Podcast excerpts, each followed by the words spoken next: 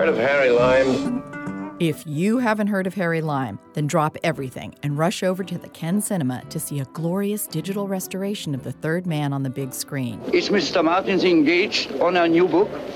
Yes. It's a murder story. It's based on fact.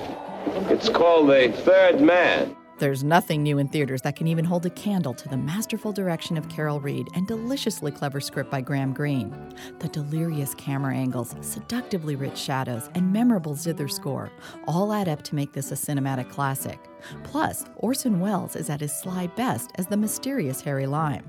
So whether it's your first time or hundredth, don't let the third man escape viewing on the big screen. Beth Accomando, KPBS News.